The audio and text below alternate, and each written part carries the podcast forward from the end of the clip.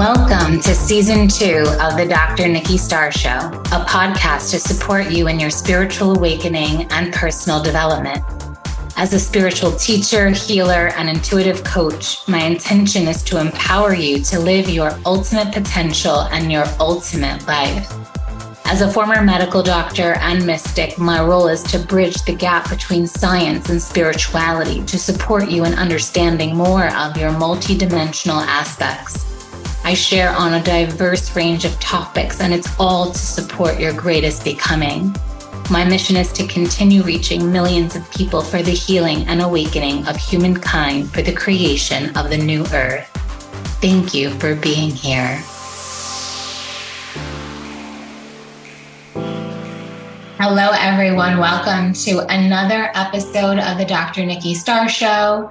I'm Dr. Nikki Starr, your host, and today we are going to be talking about mantras and spiritual practice and how it can support you in your spiritual advancement with more ease and grace.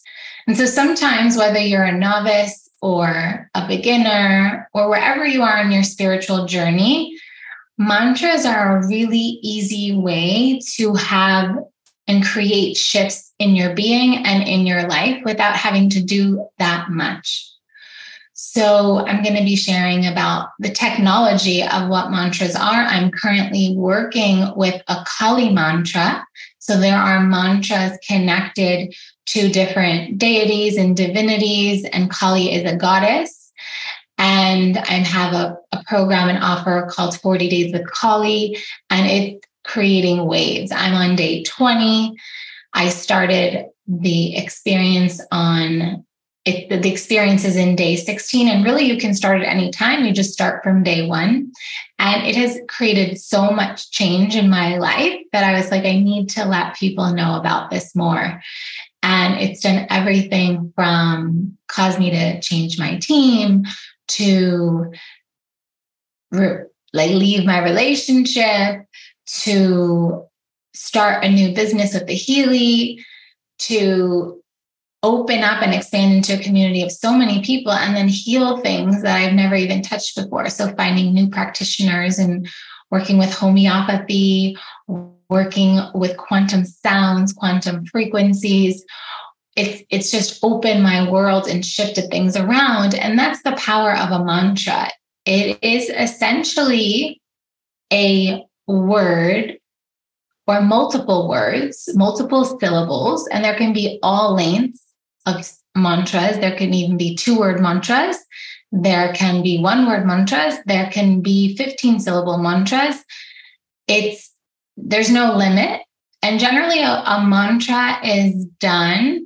The traditional ones are done in sacred languages, like Sanskrit, for example. And the reason why it's done in a sacred language is that language is not tainted. It doesn't have curse words. It is very holy. It's only used for prayer time. So it holds a higher vibration. So by you speaking the mantra, you're also vibrating your mouth, and there's energy centers in your mouth. So when you do a mantra practice, you repeat the mantra over and over, like Om Tare Tu Tare Ture Soha, right? And that's a mantra for compassion. There's mantras to remove obstacles, like the Gayatri mantra. That one's longer, like Om Burbu Vaspaha Tatsavitur Varenyam Bargode Vasyadi Maidio Yona Pachodayat. Right? So that one's much longer, and that one's known to remove obstacles. So there's one like one's connected to all the different divinities and deities in the Hindu. I don't want to say religion. I would say like spiritual path, as well as the Buddhist spiritual path. And even transcendental meditation, you get a mantra that you repeat. So a mantra practice is also a meditation practice, because you are focusing on repeating the mantra over and over and over again. And the definition of a meditation is when you focus your attention and you focus your mind on a one point of focus. So that's why you can have sitting stillness meditations, but you're always focused on something because you're training the mind to shut off that monkey mind so that you can be in control of your mind instead of it taking you in all these directions and causing anxiety or whatever it might do. And so a mantra practice is also a meditation practice, but it also has energy infused into it based on the meaning of the mantra.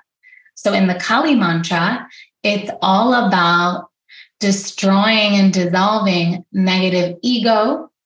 It's about clearing out the parts of ourselves, upgrading, I should say, the parts of ourselves that are not in integrity, that are not in alignment with our greatest becoming, our greatest spiritual advancement.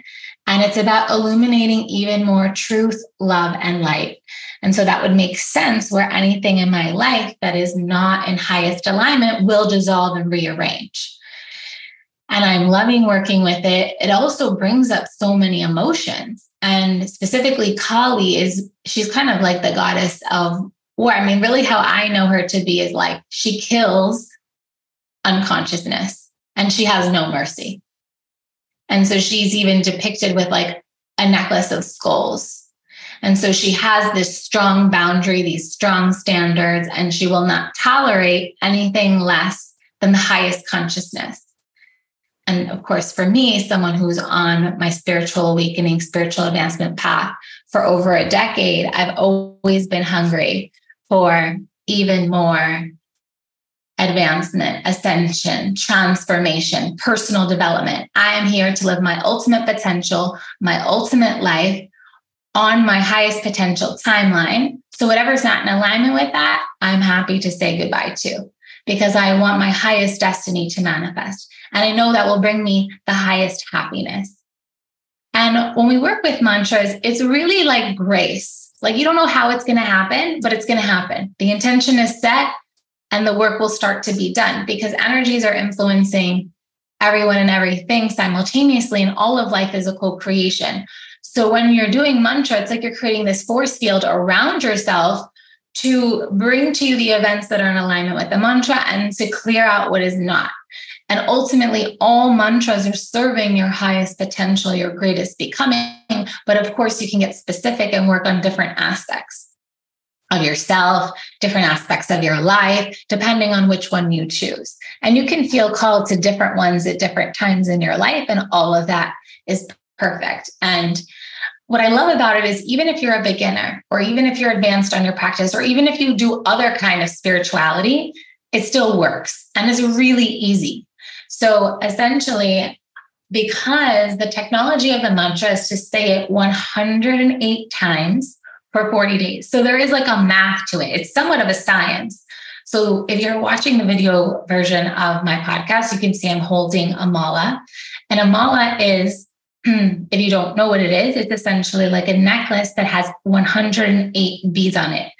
If you are Christian or Catholic, it's kind of like a rosary. It helps you keep track instead of your prayer. And in a way, when you think of Christianity or Catholicism, and there's the prayers, and you say the prayers, like you say a Hail Mary 3 times, or you say a Hail Mary 100 times, whatever you do, it's the same, but you're saying that as your mantra, for example. But I find that the English language is somewhat tainted and has been rearranged over time. And we have curse words, and we can say, like, there's innuendos, and depending on where you are, there's slang for different things. Whereas when you're saying a mantra from a sacred language, it's quite pure, and the vibrations and such are universal. So it even goes above the language differences of different countries. And when I mean above, I mean it transcends it, because it's language for all. It's so ancient. It even comes like before a lot of the other languages. And why 108 times? So they say there's 108 energy lines that form together from the body to create the heart chakra. And also in terms of masculine and feminine, Shiva and Shakti, there's 54 lines for each. So times 2 is 108.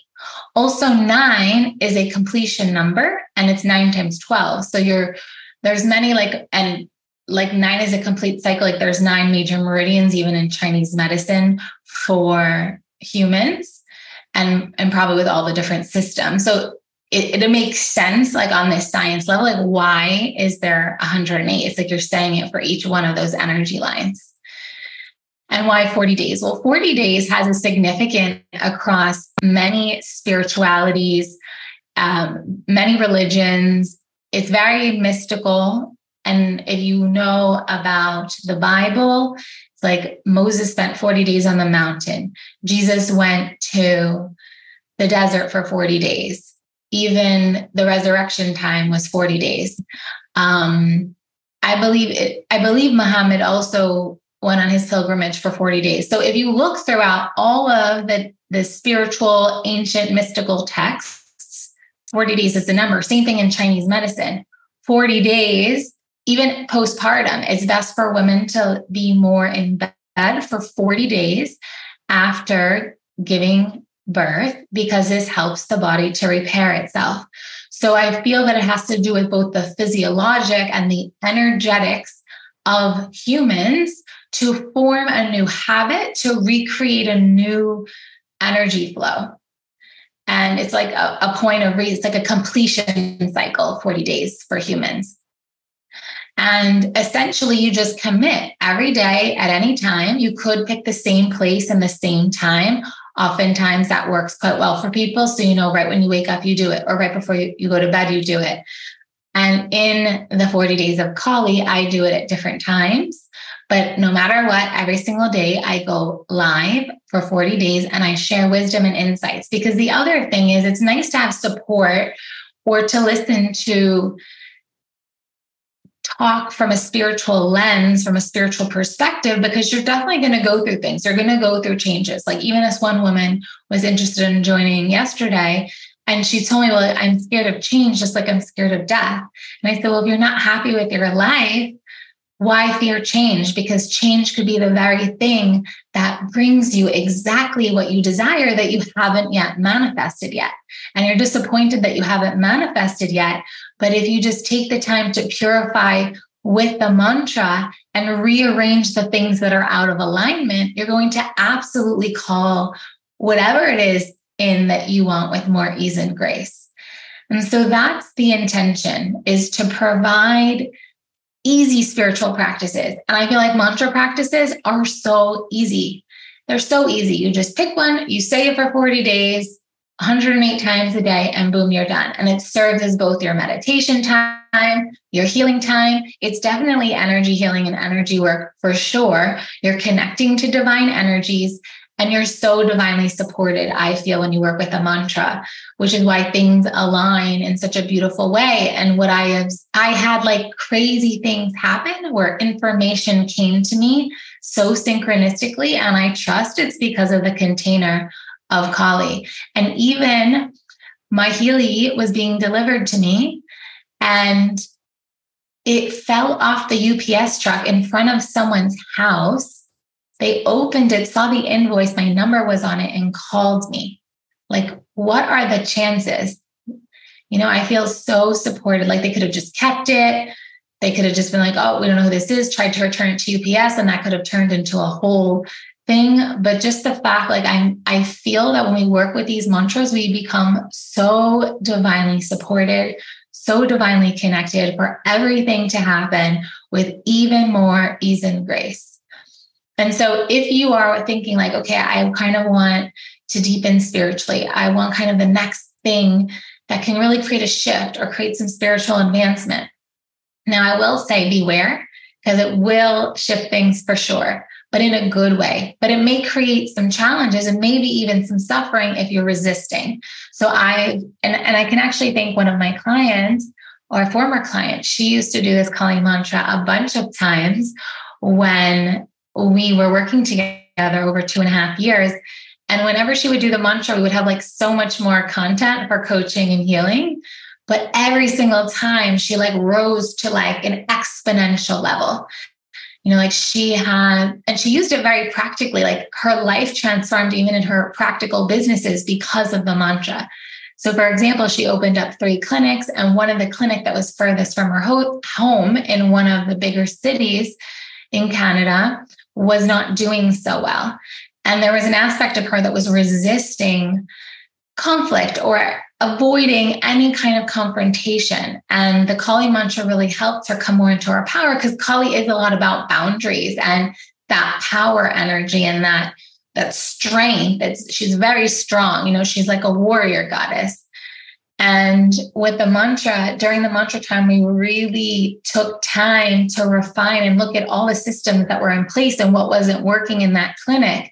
And by the end of the 40 days, and I even said it to her, I'm like, I bet you this is all happening because this is going to be your biggest grossing clinic. Like, I know it's challenging right now, but if you just get through this and you make these changes and you shift what's not working and you do all the work, I guarantee you. And guess what? It became her highest grossing clinic. And so it's fascinating to see how it actually translates in the real world for success when you work with the mantras, because whatever we shift on the inside, we shift on the outside. So it's just a hologram. So wherever there's not truth, there's shadow, there's avoidant patterns, there's aspects of you that are not serving, it's going to show up in your life through some kind of manifestation. And the moment you heal that and come into greater alignment and rise to your ultimate potential, then you're going to see the results in your everyday 3D life. And so I can't stress it enough. I really invite you to come into the 40 days of Kali, and you can start your 40 days at any time. It's going to be an evergreen program. Of course, the sooner you start, you can even catch me live in there, but it doesn't matter because the live energy translates across time and space. So whether you start, if you're listening to this in a year's time from when this is recorded, or 3 years time, or even right on the day that it was recorded, you will still be able to receive all the benefits as if you started from the beginning. You just start from day one, and then you go forward through all the 40 days. And so with that, I invite you to get curious about mantras, start working with them. And where you can even start in an easy way is also just, if you're not ready to go heavy and if you're not ready, because I always say the mantra path is for the brave. It's for the courageous of hearts. It's not for the faints of heart, because things are going to rearrange and it's not always going to be in your control, but it's going to be beautiful and it's going to be worth it for sure.